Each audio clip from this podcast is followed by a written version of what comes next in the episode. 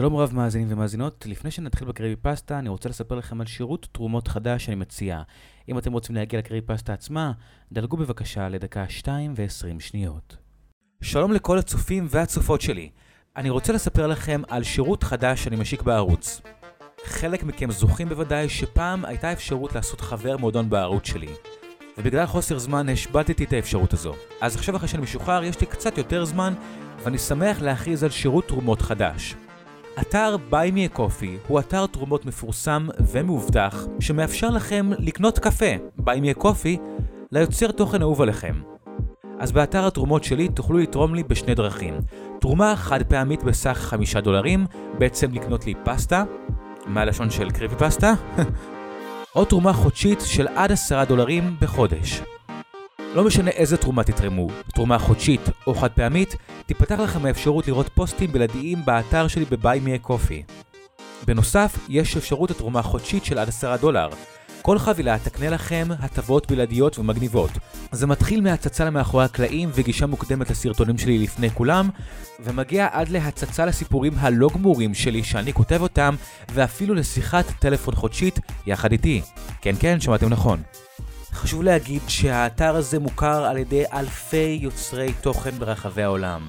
התשלום בו מאובטח לחלוטין ויבוצע דרך PayPal או Apple Pay. ולי לא תהיה גישה לאף נתוני אשראי שתזינו. חשוב היה לי להדגיש לכם את זה ולשדר שקיפות מלאה. אז כל מה שאתם צריכים לעשות כדי לתרום זה להיכנס לקישור בתיאור הסרטון ולמאזינים שלי בספוטיפיי ללכת או לטיק טוק או לעמוד היוטיוב שלי והקישור יהיה שם. חשוב לי להגיד שככה או ככה אני מעריך כל אחד ואחד מכם. בין אם זה תרומה, או בין אם זה לייק, תגובה, או אפילו צפייה. אני מעריך כל אחד ואחד מכם שצופים בתוכן שלי, ואני באמת מודה על כך. כל התרומות שלכם ילכו ישירות אל פיתוח הערוץ, עמוד הטיקטוק שלי ועמוד הספוטיפיי. אז זה פשוט עוד דרך לעזור לי להגדיל את הערוץ ואת תוכן האימה בישראל. ועכשיו, בואו נעבור לקריפי פסטה. פגשתי את סיירוס לפני כחודש. עונת המשחקים רק התחילה, וכשהיינו מתאמנים, הוא היה יושב ביציע וצופה. לפעמים ראיתי אותו קורא, אבל הוא תמיד היה עם האוזניות. זה לא היה נדיר שילדים ישבו וצפו באימון, רובם הקדישו יותר תשומת לב זה אל זה מאשר אלינו. שמתי לב לסיירוס יותר מאחרים, כי מעולם לא ראיתי אותו בכיתה שלי. ברור שהוא היה בגילנו, וזה היה בית ספר גדול, אז לא חשדתי, אבל זה סקרן אותי. יום אחד, כשהאימון הסתיים, במקרה הלכתי באותו כיוון איתו בדרכי הביתה. תפסנו את המבט אחד של השני, והתחלנו בשיחה. או ליתר דיוק, אני התחלתי. היי hey, אחי, אני ג'ון. אני רואה אותך במסלול כל הזמן, אבל אני מניח שמעולם לא היה לנו שיעור יחד. אה, אני לא לומד כאן. אה, אני סיירוס. אני בחינוך ביתי, אבל אני משתעמם. אז ההורים שלי נותנים לי ללכת לבלות במסלול אחרי הלימודים. עד כה אף אחד לא אמר לי כלום, אז לא חשבתי שזו בעיה. אה, אני לא חושב שזו בעיה, רק רציתי לשאול מה קורה. לראות אם אתה אולי רוצה להצטרף לקבוצה. אמ, אתה יודע, אני פשוט אוהב להסתובב באזור, זה הכל, באמת. הכל בסדר, אחי. אתה הולך ברחוב קירקלנד כדי לחזור הביתה? כי אז נוכל ללכת יחד. בטח. השיחה הראשונה שלנו נמשכה בעיקר כך. דיברתי והוא הגיב בכמה שפחות מאמץ. למחרת, לעומת זאת, הוא חיכה לי כדי שנוכל ללכת. זה נמשך כל עוד עונת המשחקים נמשכה. דיברנו על כל מיני דברים. סיפרנו אחד לשני על משפחות שלנו, דיברנו על הוקי וכדורגל, סיפרתי לו על הבחורה שהתאהבתי בה והוא סיפר לי על החברה שלו שהוא פגש בכנסייה.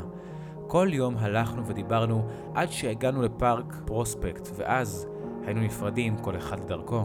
הוא אף פעם לא רצה לבוא אליי הביתה לבלות אחרי. הוא אף פעם לא הזמין אותי לשום מקום אחר. הוא לא שיחק במשחקי וידאו או הלך לקולנוע. חשבתי שאולי כי המשפחה שלו נמצאת בזמנים קשים, אולי הוא היה נבוך לגבי הבית שלו, ואין לו כסף לעשות דברים שאני בדרך כלל לוקח כמובנים מאליהם. כשחשבתי על זה לעומק, הבנתי שהוא לבש את אותם בגדים כל הזמן. קפוצ'ון שחור, ג'ינס שחור ואולסטאר גרועים. בבית הספר שלנו זה הנפוץ, כי לבשנו מדים, אבל אין סיבה שילד בחינוך ביתי יעשה את זה. התחלתי להרגיש רע בשבילו. אחרי שהסתיימה עונת המשחקים, הוא עדיין היה מחכה לי אחרי הלימודים והיינו הולכים ומדברים. החברים שלי שאלו עליו, אבל הוא אף פעם לא בא כשהזמנתי אותו להצטרף לשאר הקבוצה. זה היה בסדר מבחינתי, אני מניח. החברים שלי היו די בוגרים ורדודים. סיירוס היה אינטליגנטי במיוחד ונראה חכם לגילנו. יום אחד דיברתי איתו על הקראש שלי, זה היום השלישי ברציפות שדיברנו, כשהשיחה קיבלה תפנית מעניינת. הייתי בטוח שליז רוצה ללכת איתי לנשף, אבל אז סוזן אמרה לי שליז הולכת להגיד כן לזאק קליין, והיא לא תרצה ללכת עם אף אחד אחר. אני לא יכול להפסיק לחשוב עליה, בן אדם. אפילו לא ידעתי שהם מכירים אחד את השנייה. אני כנראה לא אלך עכשיו. חלק מהחברים שלך לא הולכים בלי דייטים בקבוצה גדולה, לא? תלך איתם, סיירוס הציע. זה לא קשור לזה שאין אנשים ללכת איתם, זה לא ללכת עם ליז. יותר מזה, זה להיאלץ לראות אותה עם הדפוק הזה, זק ליין. לא מאמין לחרא הזה.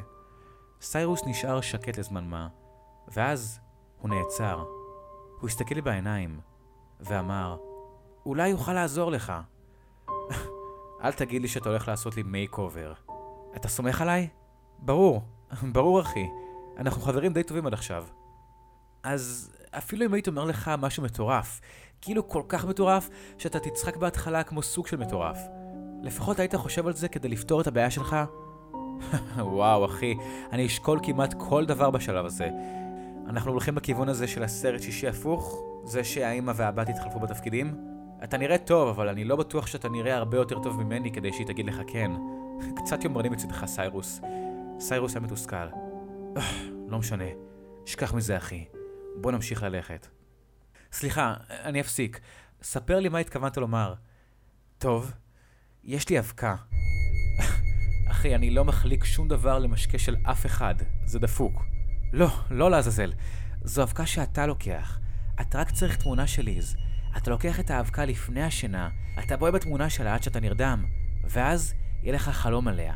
חלום מדהים, שבו היא מאוהבת בך ומאושרת, ואז שתתעורר, הכל יתגשם. נו באמת. חשבתי שבאמת יש לך תוכנית אמיתית. אני רציני. זה מאה אחוז יעבוד. יכולתי לראות בעיניים שלו שהוא היה רציני לגבי משהו, אבל אנשים יכולים להיות רציניים לגבי הרבה דברים, ולגרום לך להיראות כמו אידיוט. אחי, זה ממש מטורף. אתה תיתן לי איזה כדור שינה ותצחק עליי מחר אחרי הלימודים כשאני מופיע וליז עדיין מאוהבת בזאק קליין הזה. תראה, זה הפסד שלך. אבא שלי, הוא בקטע של דברים קצת מוזרים. אני יודע איך זה נשמע, אבל ראיתי שזה עובד. משהו על גילוי רצונות עמוקים מהנשמה שלך אל העולם הפיזי. אתה טועה למה אני אף פעם לא מזמין אותך. זה בגלל שכל פעם שאבא שלי מדבר עם החברים שלי, הם אף פעם לא חוזרים. אבל אני יודע שהוא לא סתם קונספירטור או משוגע. הדברים שהוא עושה, הם עובדים. אתה פשוט צריך לסמוך עליי. Oh, טוב, סבבה. אני אערבב את אבקת המסטרון הקסומה שלך אל תוך המים שלי. אבל אם משהו קורה לי, אני אהרוג אותך, סיירוס. אני יכול להבטיח לך שזו לא תהיה בעיה. אני הולך הביתה לקחת את זה מאבא שלי, ואני אפגוש אותך מיד כאן. אני לא יכול פשוט... לא. לא, רק חכה כאן, בסדר? אבא שלי יכעס אם הוא ידע שנתתי את זה למישהו אחר. אהבה צעירה היא דבר חזק, אני מניח. עשיתי כל מיני דברים בחיים שלי ואהבתי את זה, אבל זה הרגיש כמו לקחת דברים לשלב הבא. ולמרות זאת, זה גם נשמע מגוחך מכדי להיות אמיתי, אז לא ממש ראיתי את הנזק. סיירוס היה חבר שלי. גם אם זו הייתה מתיחה משוכללת, עדיין היינו צוחקים ממנה מאוחר יותר. חיכיתי בפארק כחצי שעה, ואז הוא חזר. הוא חזר על ההוראות ואמר לי לדבר עם ליז מחר, ואראה שהוא לא משקר. חייכתי כל הזמן הזה שלקחתי את השקית. זה נראה כמו שוקולית, אז הנחתי שזה מה שזה היה. הלכתי הביתה והמשכתי בענייניי הרגילים עד לפני השינה. ערבבתי את האבקה לקצת מים, שלפתי תמונה שלי ושל ליז מארוחת יום ההולדת שלה בחודש שעבר, והתחלתי לשתות. מה ששתיתי לא היה שוקולית. לאבקה היה טעם של מה שאני מתאר לעצמי שיש לאדמה. בטוח היה שם אבק, אבל טעמתי והערכתי גם דברים אחרים. הייתי מפסיק לשתות, אבל הייתי כבר באמצע הדרך. שווה לתת לזה את הניסיון. כשסיימתי, צחקתי. סיירוס האידיוט הזה בדיוק גרם לי לשתות חופן של איזושהי אדמה על ידי שימוש בתשוקה הנעורית שלי נגדי. זה היה די מצחיק. עד שזה לא היה. לקחה רק דקה עד שהחדר כולו התחיל להסתובב. לא הייתה לי ברירה, אלא לשכב. הפלתי את הספל על הרצפה, ובדיוק הספקתי לתפוס את התמונה של ליז ולהסתכל עליה, לפני שהתעלפתי. ואז התחילו החלומות. חלומות נפלאים. ליז ואני מתנשקים מתחת למפלים וישנים מתחת לכוכבים.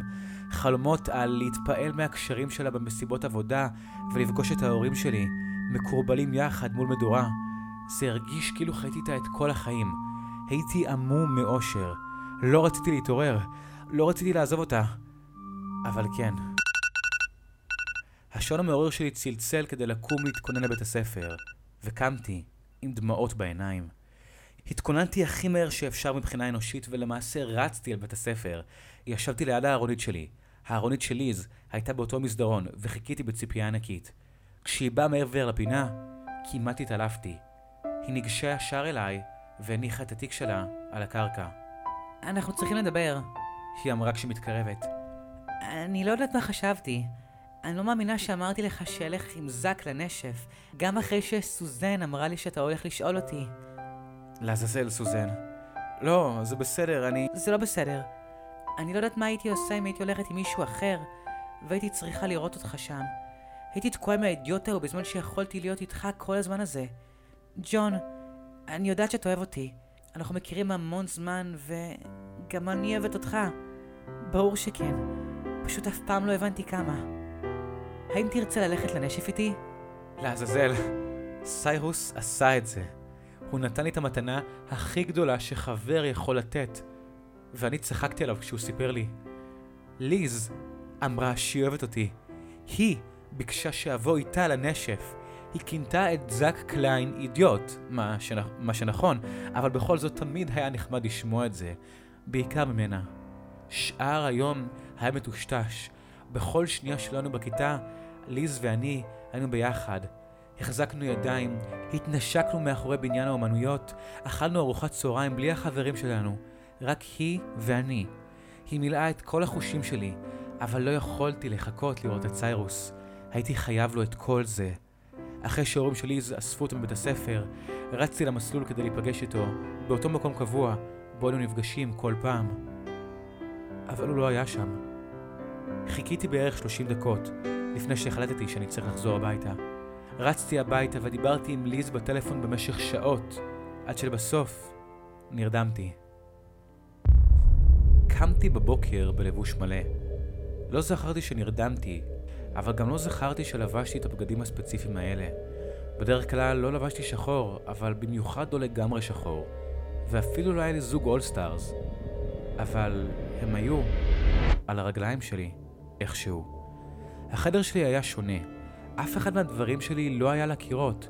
זה נראה כמו חדר שינה פנוי במלון מסוים. לא הצלחתי למצוא את הטלפון שלי. לא הצלחתי למצוא את הארנק או המפתחות שלי. התחלתי לפחד. רצתי למטה לשאול את אמא שלי מה קרה. ממשיכים.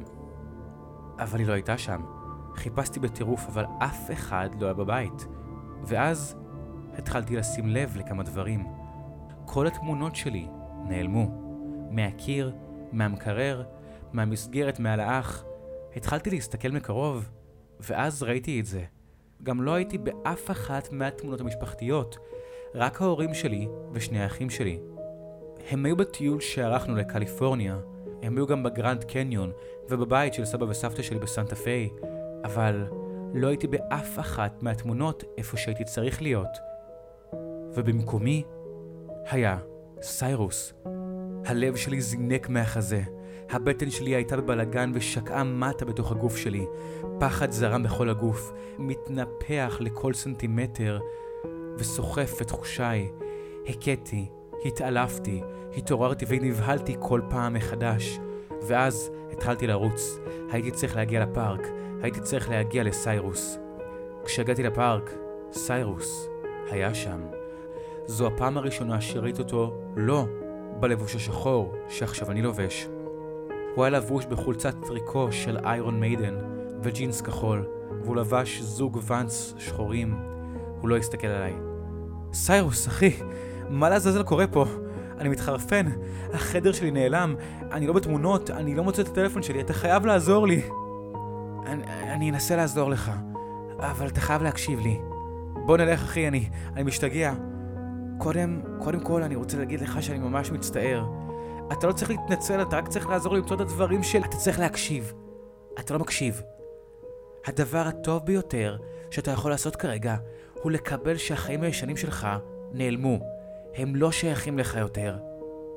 הרגליים שלי הרגישו כאילו הן עומדות להיכנע מתחתיי. מה אתה... תקשיב! הקול שלו היה חזק. זה היה נשמע כמעט לא אנושי. פעם הייתי בדיוק כמוך. אהבתי מישהי שמעולם לא אהבה אותי בחזרה. הייתי נואש ועצוב, הרגשתי שהחיים שלי לא ימשיכו בלעדיה. ואז יום אחד אחרי הלימודים, פגשתי ילד בשם רורי. התנשפתי באוויר, ניסיתי למשוך את הקפוצ'ון אבל הוא היה תקוע על הגוף שלי איכשהו. פסעתי קדימה ואחורה בניסיון לא להקיש שוב. הפכנו לחברים קרובים, ואחרי כמה חודשים הוא הציע לי פתרון לבעיה שלי. זה נשמע מגוחך, אבל הייתי נואש ולכן הלכתי עם מה שהוא ביקש. היום שלמחרת היה היום הכי טוב בחיי. אל תעשה לי את זה, סיירוס. אני נשבע באלוהים שאני אהרוג אותך בדיוק איפה שאתה עומד. לא, אתה לא. אתה לא יכול. זה חלק מהכללים שאני עומד להציב לך. לעולם לא תוכל לקבל את חייך הישנים חזרה. אף פעם. אבל אתה תוכל לקחת חיים של מישהו אחר. כל מה שאתה צריך לעשות זה לתת לו לשתות את האבקה בכיס שלך. חתיכת חרא, בטחתי בך. אי אפשר להכריח אותם לעשות את זה, ואתה לא יכול לאיים עליהם לעשות את זה. הם צריכים לעשות את זה ברצונם המלא. זינקתי לעברו, רציתי להרביץ לו, אבל עברתי ישר דרכו, כי לא הייתי עשוי מאוויר. אתה צריך ללכת למקום אחר. רק אז יוכלו לראות אותך שוב. כאן, אף אחד לא יכול לשמוע או לראות אותך. אם אי פעם תחזור, אתה תיעלם לגמרי. למה? למה עשית לי את זה, סיירוס? למה לא מישהו אחר? אנחנו חברים למען השם. אנחנו חברים, ובגלל זה בטחת בי. עכשיו, גם אתה תצטרך להתעדד עם מישהו. תצטרך להיות ניזון מהבדידות והייאוש שלו. תצטרך להרוויח את האמון של מישהו ולבגוד בו, כמו שאני עשיתי לך. עד אז, זה מי או מה שאתה. אלה הבגדים שלך. אין לך בית, וגם לא יהיה לך בית. אם תנסה לקנות אחד, אתה תיעלם. ג'ון, אם זה עוזר איכשהו, אני כל כך מצטער. פשוט לא יכולתי להיות לבד יותר. בהצלחה, ולעולם לא אשכח אותך. חבר. סיירוס התרחק בזמן שצרחתי. צרחתי עליו במשך שעות. צרחתי עד שלא היה לי קול. זה היה לפני כשעה. מאז התחלתי ללכת. אני לא יודע איפה ולמה, אבל אף אחד ברחוב לא רואה אותי או מדבר איתי. רציתי ללכת לראות את ליז, אבל אני לא יכול לשאת את המחשבה שנמחקתי ממוחה. אני מקווה שאמצא את דרכי איפשהו. אה, אם לא הצגתי את עצמי עד עכשיו, קוראים לי ג'ון. ואם אתם רואים אותי יושב יום אחד בגינה השכונתית שלכם, בואו ותגידו לי שלום. אני מבטיח שנהיה חברים הכי טובים